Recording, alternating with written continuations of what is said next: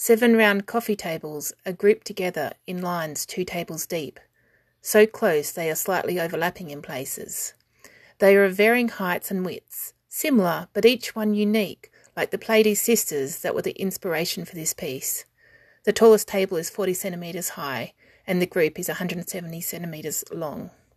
Each coffee table starts from the floor with a thin centre leg of recycled pine, which increases in size in smooth undulating discs, beautifully patterned in wood grain darker lines.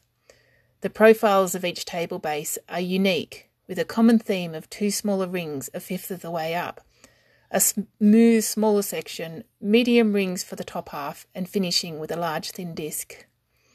The table tops are of a contrasting dark Tasmanian oak disc, the same diameter as the top of the base, and tapered in where they meet, giving a sense of separate pieces.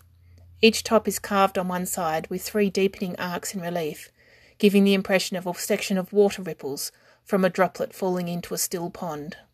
The inside of the smallest arc smooth and noticeably lower than the top of the table. The rest of the top is perfectly flat and smoothly finished.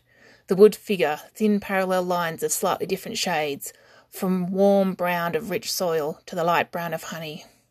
Each table is positioned so the carved section is facing inwards towards the others, the ripples appearing as fractured sections of a whole and making the collection work as a connected single piece of beautiful art.